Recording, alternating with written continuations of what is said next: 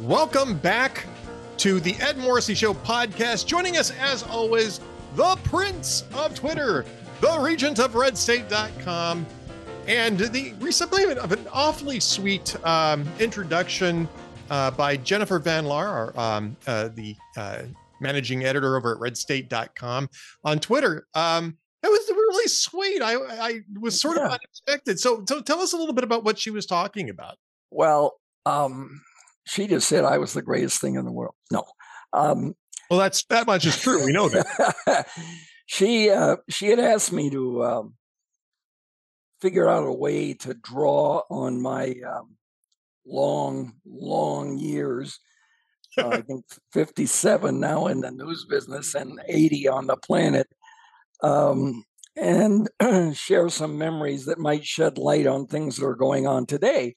I kind of like that idea. So I um, came up with an, uh, with a proposal, and, and she had it, and she bought it, and and last week we ran uh, we ran the first one on uh, on July fourth.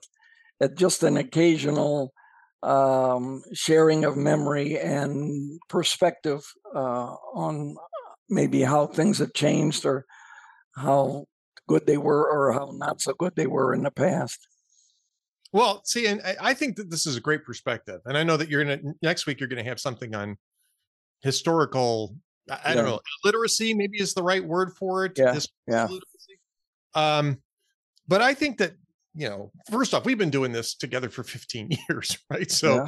you know, we often talk about this type of stuff, but I think it's good to have it in a in a um a, you know like an intentional manner. I'm looking forward to this over at redstate.com yeah yeah it's and it's uh it's not it's outside the paywall so everybody can get it and uh um i uh it's kind of fun actually. Uh, I've, I've got a whole packet of ideas. It's just a question of finding the time uh, to do them but uh, we're taping the next one soon and um, we can talk about that next week we can talk about that next week. We got stuff to talk about this week. I'm going to throw a curveball at you. This is something that's just coming across right now. Andrew's like, oh, great. Yeah. I, I, never hit the curve when I was a kid. So, but I'm going to. um, that ended, by the way, that ended my little league career. Really? Once I realized I couldn't hit a curveball, you know, because I was 14 years old and I was getting into that part where they're starting to throw curveballs, and they say, okay, I'm done. I think I'll help out. Yeah. help out.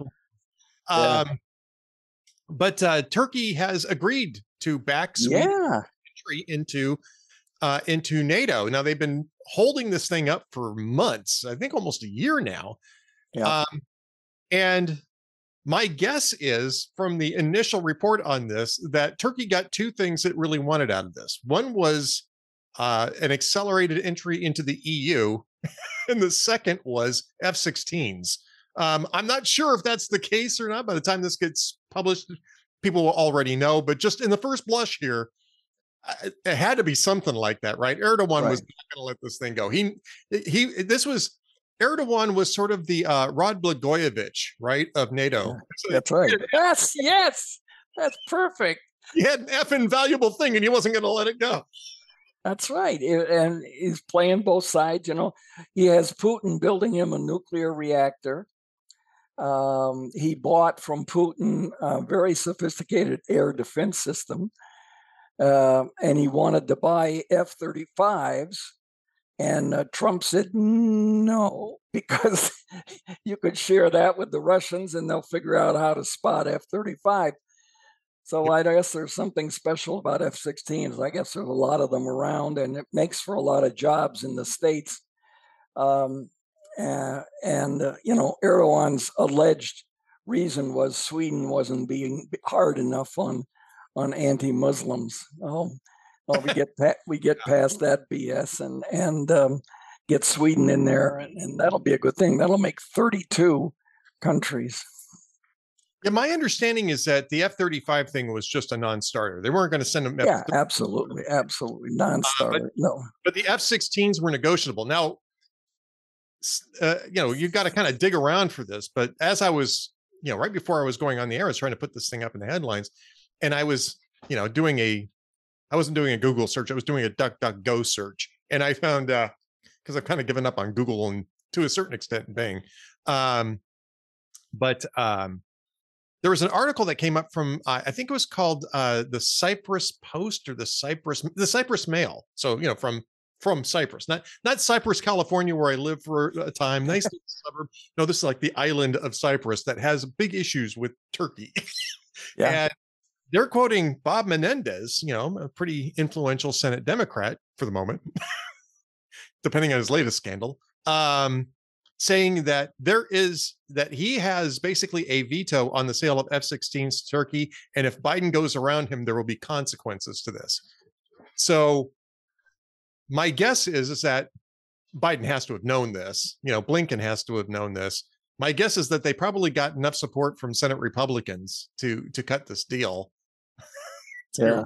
To, to sideline Menendez on this thing, but Menendez is not going to be happy yeah, he's uh, there are there are several pains in the behinds in the Senate. He's one of them.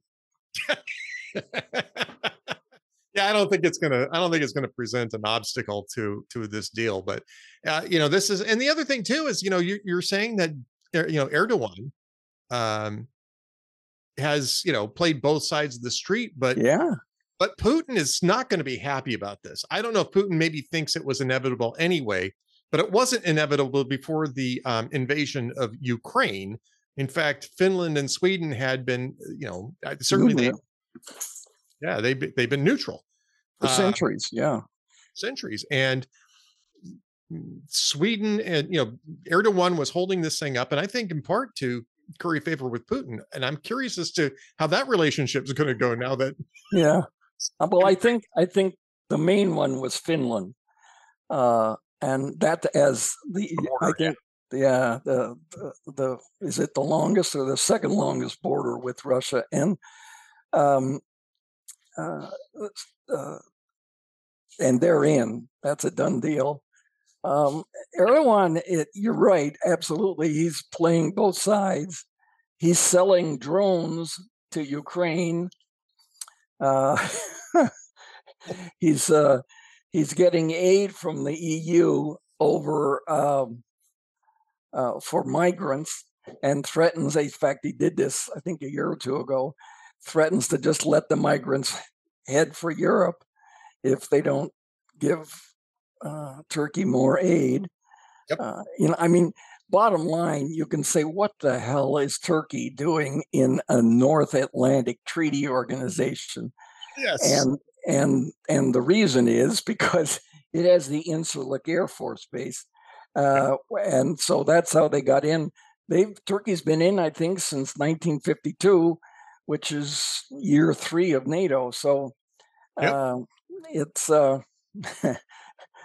it's a yeah. it's a done deal, as silly as it might seem on paper. Well, I mean, and now they're going to enter the EU, which to me is really interesting. Um, yeah, because there's you know that brings in all sorts of things about refugee handling because there was a lot of conflict between Turkey and the EU over how the um over how the EU was handling refugees. Turkey wanted it to be more wide open. So it's going to be really interesting because I forget what it's called. It's a German name, but um you know there's free border crossings within the EU. And that means that people coming from Turkey can cross over into Greece, right? Because Greece is the the bordering yeah. nation without, you know, I, I, forget what it's called. It's something zone. It begins with an S. Um, I, I'd, have to look it up, and it's I'm not going to do it right at the moment. But I mean, there's all sorts of really interesting things if the EU membership was was part of this deal. So stay yeah. tuned. Yeah, yeah. Well, if it isn't now, it probably will be. That guy's a real bargainer. Oh yeah. All right. So speaking of bargains, the New York Times, there you go. The New York Times two years ago bought up The Athletic. It was a sports website for the bargain price of $500 million, which, if I recall correctly, was twice as much as the New York Times got for itself when Carlos Slim bought it. I mean, I thought that was $250 million. Could be wrong about that. Uh, but yeah, Carlos was alone with stock as the collateral. They didn't really right. sell it. Uh, True. The, fam- yes. the, the, family will never sell it. But yeah, well, uh, and the Athletic is a subscription site. Uh, I've I've seen one or two stories, and um, they seem to be fairly in depth. But that's a tenuous uh, situation. The New York Times, as much as you may not like its wokeness, uh, in its news, uh, what's the word? News qualities, uh, is actually very good. Has been for a long time, and I get it because of the foreign news coverage, which right. is uh, is unsurpassed. It's very um, good. Uh, and to buy the athletic, well, eh, eh, they got the athletic reporters, but the athletic reporters then started touting to sports organizations that they were New York Times reporters. And the New York Times reporters were getting frozen out because their their corporate brothers were uh, were squeezing and taking the New York Times press passes and all that stuff. So that was something they had to address. Uh, so I, but it's a strange way to address it is to can the people that have that have been doing your sports for so long. I, you know, they got uh, Pulitzer prizes. Uh, Dave Anderson and um, uh, Red, what's his name? Red Smith was it? I think so. Uh, yeah. Yeah, I uh mean, so they're they're shutting down the sports desk because they've got the athletic and they're they're reassigning the reporters out to other parts of the newspaper, presumably maybe a few of them to the Athletic itself. But I mean, that's strange. I mean, that's odd. It and, very strange. It, obviously, it's part of the uh, tremors that uh, uh news organizations are going through these days and um, uh, losing jobs. I think the the LA Times is cutting more jobs, um, uh, and um, it's it's sad. It's the gradual uh, what do you call it decrepitization of the of the uh, modern American newspaper. No, I think that's right. Although it's good news for athletic supporters. I'm sorry. Twelve Oh, you sorry, I'm 12 years old. Oh, you, that counts yeah. as one of my jokes of the day today. Ed, Ed, please stop jo- jockeying us around. Oh yeah, I'm jockeying for position here. I know. That's two of my jokes of the day. All right, I'm 12 years old. I don't know what to tell you.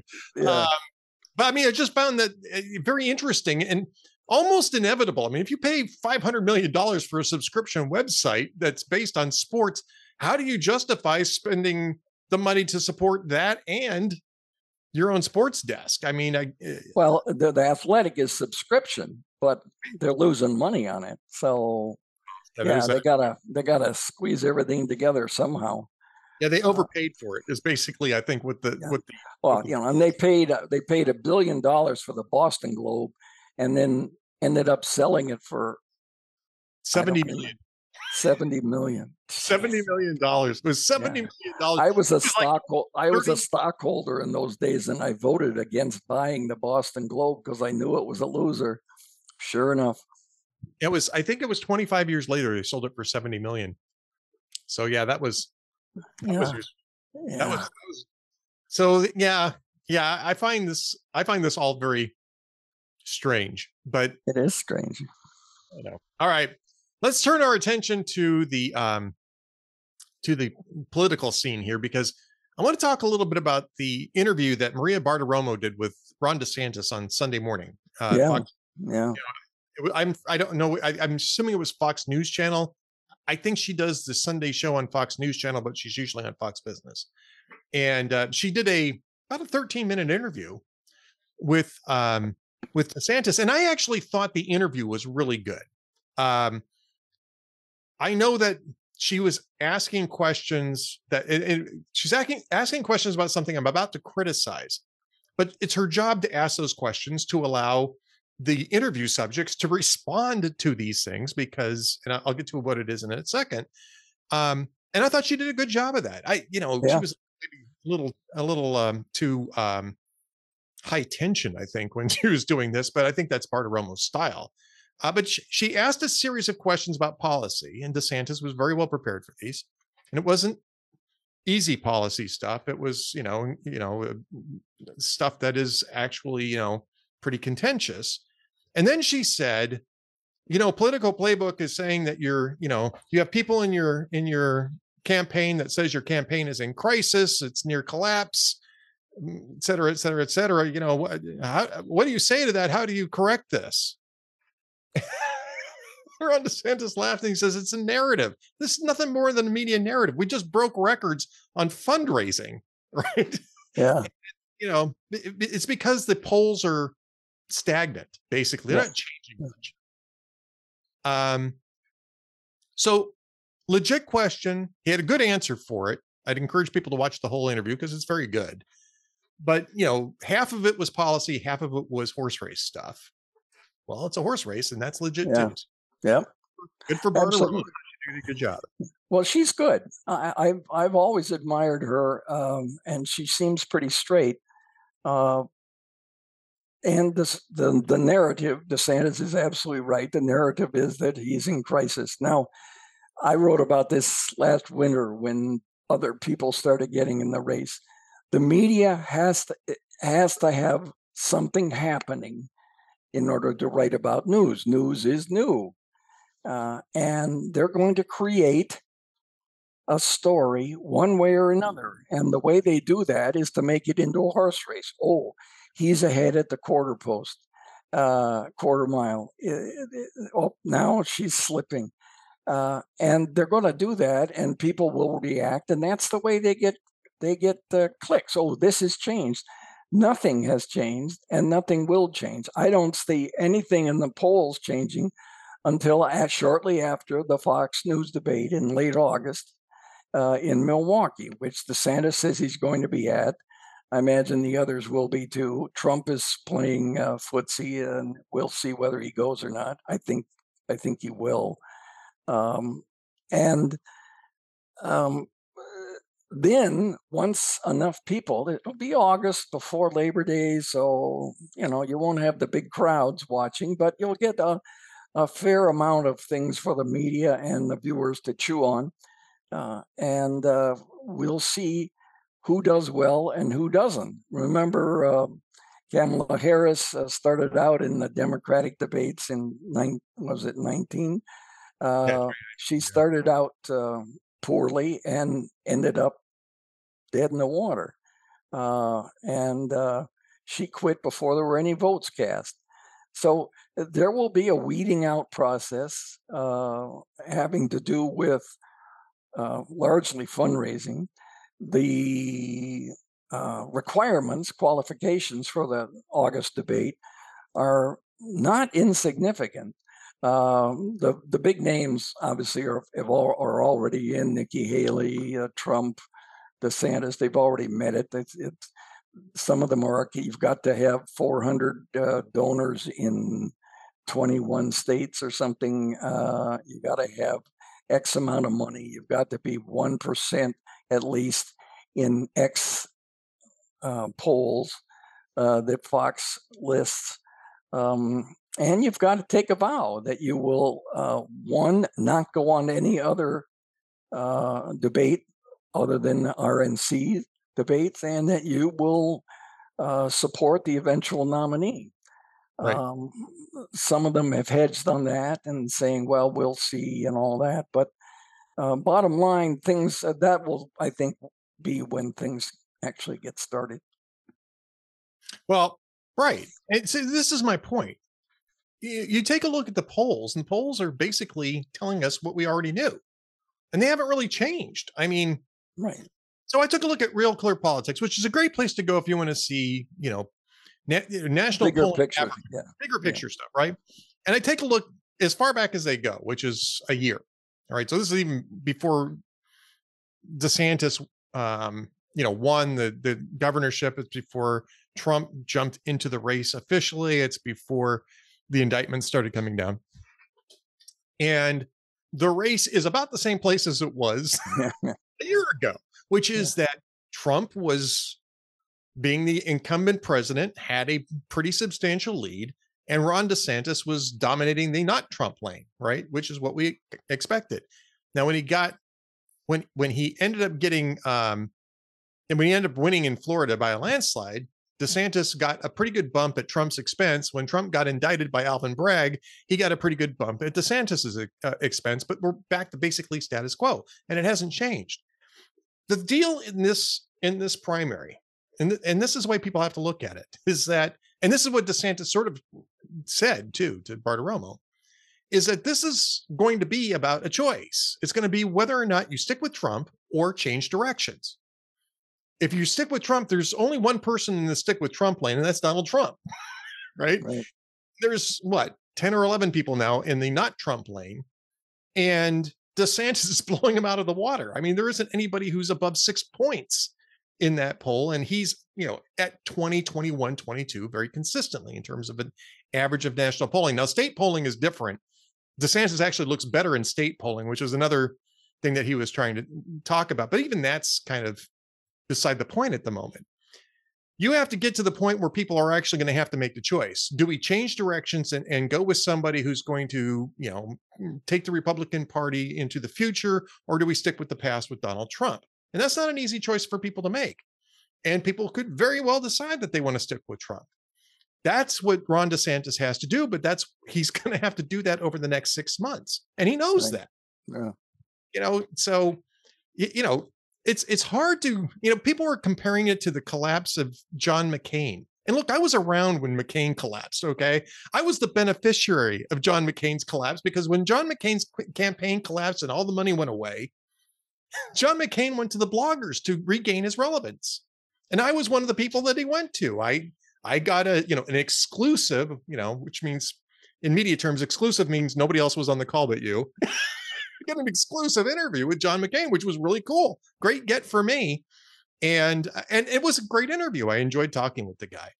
Uh, as soon as he regained his footing and regained his donors and regained his his fundraising, I never heard from those guys again. Andrew's waving at the camera. Yeah, bye bye. Um, and that was fine. I understood that, you know. Um, so this isn't a McCain collapse. This is not a Bill Clinton collapse. And uh, you know what they were, what the what the Clinton campaign was calling bimbo eruptions in 1991 and 19, 1992. This is, you know, Ron DeSantis raising 20 million dollars in half of a quarter as Yeah. an officially as a candidate, and his, you know, and his um, super PAC never back down, raising on its own $67 million in that same time period. Well, in the full their full second quarter, I should say, because they were in operation the whole time. Um, and, technically 150 million, but that be, that was because DeSantis transferred in the remaining 83 million dollars from his gubernatorial campaign that he still hadn't that he still hadn't spent. Um, so this is a campaign that's raising a lot of money, and he's still getting a lot of media attention. I mean, I would be happy to interview Ron DeSantis, but this is not a guy who's not who's getting shut out by the media because he's irrelevant. I mean, Yeah. it's No, you know, you're absolutely right. Well, DeSantis's challenge is that, uh, for instance, John McCain was much better known than Ron DeSantis is nationally. Now, Right. Ron DeSantis has the start of a national reputation as a as a very effective conservative governor who won by a landslide, who had a big fight with Disney.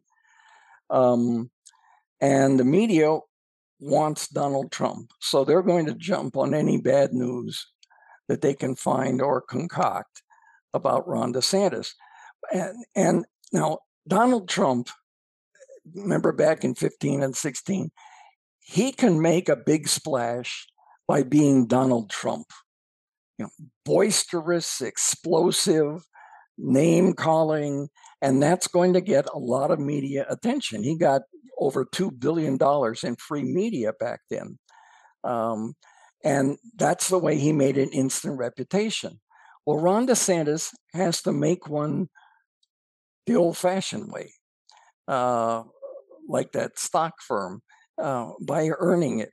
yeah. And, E.F. Hutton, and E.F. Hutton was it when Yeah. E.F. Hutton Oh no, yeah, it, it was, it was E.F. Hutton, yeah, because or was it Smith Barney? Where I don't remember, but it- it- it- yeah, but you've got to build a reputation, and he's doing it. He's going everywhere. His wife is going everywhere. Um, he's generally avoided the bigger media outlets. Uh, he'll have to do them um, pretty soon. Uh, Maria, uh, I think, was uh, was the biggest one that he's done so far. Um, but over time, allowing people to come to know him. You know, some people, a lot of people consume the news. They're walking through the living room, they get 15 seconds. They see something interesting, they'll pause for another 15 seconds, and then they'll walk away. So this takes time for him to create through repetition uh, his own reputation as an effective, eloquent spokesman for the conservative cause who could plausibly become commander in chief. Now, compared to Joe Biden, that's not hard to do. Uh, compared to uh, Donald Trump, it's hard to do because of the, all the shouting. Uh, people know Donald Trump. He has a he has a very strong record in office. Uh, you have to he'd like you to assume he'll do the same thing next time, but there will be no um, no club of a second term hanging over his head. He'll be a freewheeling freelancer in his second term, so there's no obligation. Uh, the first term for Ron DeSantis, he'd be trying to set himself up for a second one, so he'd have to deliver. And Donald Trump did in his first term. Excuse me. So this is a very tedious, long term thing for DeSantis to create a reputation. Uh, and he'll his first big chance will be on the Fox debate. And if he screws up there, then he's in trouble. Yeah. No, I, and I agree. But I mean, this is a guy who's a pretty seasoned pol, too. So I don't expect them Absolutely. to. Absolutely. And, you know, he was on a SEAL team. So if you can, if you can get on a SEAL team, uh, I think you can handle the pressure of a, of a TV show. Yeah. I'm, this is a guy who knows his way around a debate stage. I don't, I don't, I don't anticipate him blowing it. He just still may not make the sale. But think about it. No, yeah. but think think about it. So if Donald Trump participates, and if he blows off, and DeSantis, obviously, they're going to ask him for his reaction. Well, if he's measured and reserved with a, and I'm sure they'll be rehearsing this, a couple of clever zingers, um, he'll look good in comparison because the the problem a lot of conservatives have with Trump is that they liked his policies, but they didn't like his behavior. And right. his behavior isn't changing. Now, he can show, as he did over the weekend, immense crowds. And no one else will get those crowds like that. But no one else has been on the scene for what, eight years now? Right. Um, so uh, he's a showman, remember? And he had a top rated show on NBC. Ron DeSantis is a governing person. Uh, he's been very effective governing, but that's not dramatic. You can you need to bank an argument about that because people don't see explosions and fireworks. Right.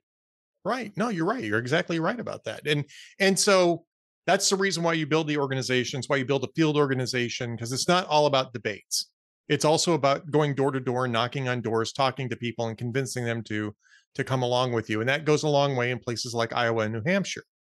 Um, and right now, Trump has got, for some reason, a feud with Kim Reynolds, who's a very popular Republican governor in Iowa, and it's likely to do him some damage there. Uh, basically, my point is we're not even started yet.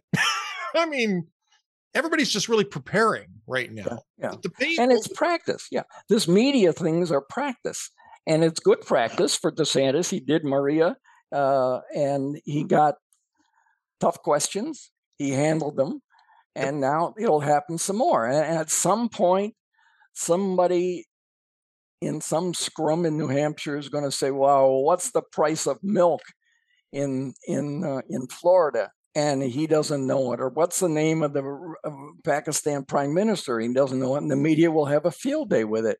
It right. won't matter because no president needs that. right needs to know everything. That's why they have staff in the White House. So debates, in my mind, uh, they've become show business. They're not a measure. They're not a measure of anything, um, but they are the way people judge. So you gotta, you gotta, uh, you gotta perform, and that's what it is—a performance. All right, I don't want to let you go without talking about your latest columns, your latest column, I should say, over at Red State and your latest Malcolm on the Right. Seismic changes are rocking the American workplace. Um, yeah. Yeah, yeah, there's there's now they've got some studies now, and I was stunned by the number of I won't give everything away, but the number of employers is over half who are considering four day work weeks. Um, now it might be four 10 day work weeks. Uh, and I've always I always said I would go I would work four 12 hour days to have three whole days off. I uh, that's fine with me as long as you're at work. What's another three hours? Uh, so, uh, but I was stunned that so many are considering it, and of course, there's still, I guess, roughly half the white collar workers who are working away from the office at least part of the time. Uh, companies are having a devil of a time to uh, to bring them back in. Understandably, people don't want to have the commuting charges and the stress, and um, uh, it has economic impact on where offices are, restaurants, lunchtime places, parking, buses, subways, everything. If you're not traveling, they they lose they lose business. So there's a I call it in the head seismic. There's a seismic shift going on and I wasn't aware of it, so I shared that on the audio. Well, you know, and I agree. And I, you know, there was a, something from the Economist today too. Actually, wasn't from today; it was from last week, and I just didn't catch up to it till today. But saying that studies are now showing that, guess what? People are more efficient when they're in the work when they're actually in the office as opposed to remote yeah. working. Um, so I think that there's going to be a, a lot of churn on this question. You're you're you're there was also, with, with, like, there was also a study company said, well, how could we make the workplace less stressful and more productive? and by far the number one issue was meetings, useless meetings. Just you know, yeah. nine out of ten meetings are not necessary. It's somebody showing off how much work they did to look good in the meetings and everyone's sitting there wishing they were back at work or playing on their cell phone. I used to call the the weekly staff meetings the weekly confessional. Um, back in the day, um, yeah, it was so bad when I worked at a Fortune 100 company whose name I will not say. They actually had one year. They actually had this um, program, this training program, in which we were empowered to say that the meeting was not worth our time if it didn't if we didn't get an agenda ahead of a time ahead of time we were empowered to tell even our bosses i'm not going to attend the meeting. Now that didn't actually happen in real life but honeywell I, oops sorry. Yeah that was that was a company all right it was honeywell. At least recognize the problem right which was yeah. that they were having too damn many meetings and and you know which were useless. We were having meetings to set up meetings. That's how yeah. useless Oh, the pre-meeting meeting. Uh, it was just terrible. And at, at, least Honeywell, I'll say the name since I blurted it out. At least they recognized the issue. And I got to tell you, even though it was probably not a, a successful effort, I think most of us appreciated the fact that they at least tried. Yeah. Yeah, absolutely. It did have some impact. We actually started getting agendas ahead of time, and you know, it wasn't a question of malice. It's just a question of bad habits. You know. Yeah, and, yeah, and it's easy, and you can you could send an email to accomplish that. Right, exactly. And eh, a lot of times you just could do it one on one. You didn't need a whole room full of people. You just talk one on one with people and get the information. So yeah, some uh, sometimes meetings are useful a lot of times not. All right. That, that's what I like to say in crowded elevators when we're between floors. They say, well, I suppose you're all wondering why I asked you here. that's how long meetings should last, too, actually. Yeah. Yeah. Um, really quickly, arming Ukraine with U.S. cluster bombs reveals more than Joe, Joe Biden wanted. Um, you know, I'm I'm of two minds on this. I I think that reciprocity is important in warfare, in actual warfare, and if one side's using them, then the other side, then that side should expect to get them in return. On the other hand, the justification that the US is using is something that a lot of countries are going to copy when they start deploying these munitions. It's not a great situation here. No, no, it's not. It's uh, the thing that struck me, and I wrote about it in the column too, was uh, how we get so picayune about how we go about killing people killing people by the hundreds is okay. But when you use a cluster bomb, that's too many at once. Gas, uh, we can't use poisonous gas. Uh, the main reason is people say it's bad, but the main reason is the wind can bring it back on you. So that's not so smart. Um, and the nuclear weapons, you know, that's why I said in the column, it's become it's become a threat. But the reality is, and maybe I said this here once before, the reality is that more Japanese were killed in the firebombing of Tokyo than were killed in the two atomic bomb flashes. Uh, but napalm is okay, but atomic weapons, oh well, that's not so good. Uh, so it, to get fussy about how you're killing, you're killing people, okay, and you're killing them in large numbers, and that's the point. Who was it? George Patton who said the the the point is, is is not to die for your country. The point is to get the other guy to die for his country. Right. And yeah. and uh, uh, so Russia started using cluster bombs. I think the um, the Ukraine has used some of them, and maybe they bought them from somebody. Uh, but um, the U.S. now is sending them over. But the the secret thing is that the U.S. is sending them over because we don't have enough of the 155 millimeter shells to right. send. So we're going to send the one the cluster bombs that we're not using, and which that looks good, and we can help Ukraine, and that'll kill a lot of people. And it's not us using them, you know, which is another one of those phony things. Well, I just handed him the gun. He did he did the shooting. You know, I mean it, it's it's pathetic. Um, but it shows that we have, remember Joe Biden and the supply chain that he supposedly fixed? Our manufacturing processes are way behind the times to start, and I think they probably have started by now, but to start remaking more javelins because we've run down our our supplies of javelin anti-tank missiles, it, that takes two years to gear up all the subcontractors and to start making them. And you don't turn them out by the hour you know it might be one or two a day something like that because these are complicated things and each one of the javelins takes 200 computer chips. So you got to find them and they get vaporized when the thing goes off it's a very effective weapon um, so we're kind of uh, up a creek here and nobody has done anything about it and boy if you think joe biden's going to do it um, watching uh, Oh, no, he's not Prince Charles anymore. Watching King Charles guide him around the uh, honor guard that today. That was so sad. Poor, sad. Yeah, it's elder abuse. It's plain and simple. Yep, I agree. All right. With that said, we got to get to the jokes of the day because we. Can I have some. All right, let's hear them. Uh, these are old. Conan said uh, President Obama is in Italy where he praised Italians for being great allies. He went on to say, except, of course, for any time we've ever been at war with each other. yeah. Uh, and uh, Jay Leno, he said, uh, bad news for the Lone Ranger movie. The movie could lose more than $150 million. In fact, it's so bad that Tonto has quit acting and has gone back to working in the casino.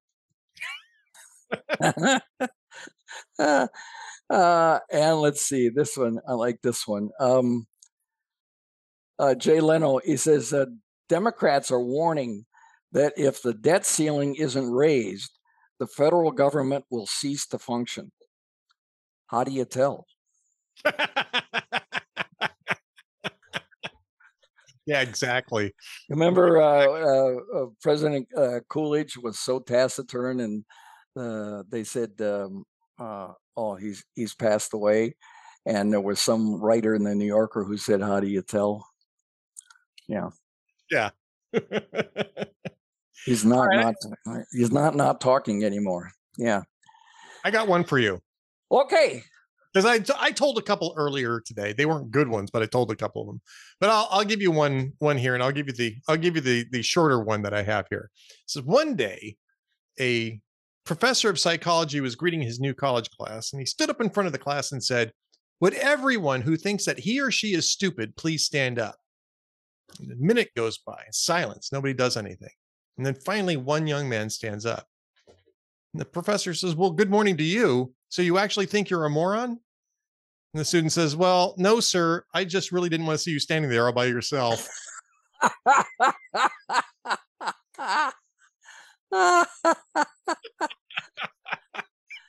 All right, jokesoftheday.net. I get them from jokesoftheday.net just because well, I have one more. Do we have time for one more? Yeah, go ahead. There's a, a Ronald Reagan joke. Uh, this is a, a Ronald Reagan treasure.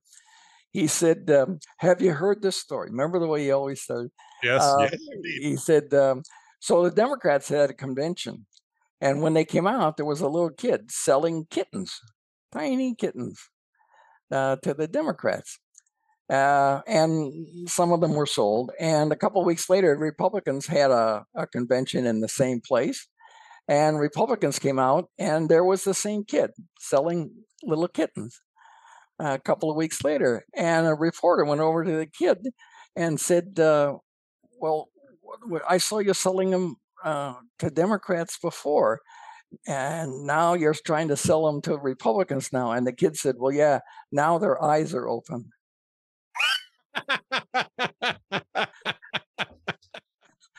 I did not see that coming. yeah, I know that that was the beauty of Reagan's joke. I like that's why I saved it. Yeah. That is awesome. All right. Yeah. Well, and you're awesome too. You are the prince of Twitter, the regent of redstate.com. At AH Malcolm on Twitter is where you can find Andrew. And uh, we're here every single week, except when I'm gold bricking, which I will be the end of this month and the beginning of next. So I'll be off for two weeks. But other than that, he's here every week, even if I'm not. Yeah, I know. What is that finished painting? the Scream. Munch by Munch. Yeah, the Scream. Yeah, yeah that's yeah, I'll I'll be taking a couple of weeks off, but I'll be here next week. So we'll do this next week, and then after. All that. right, good enough. All right, thanks, Ed. Thanks, everybody. We'll see you then. See you then.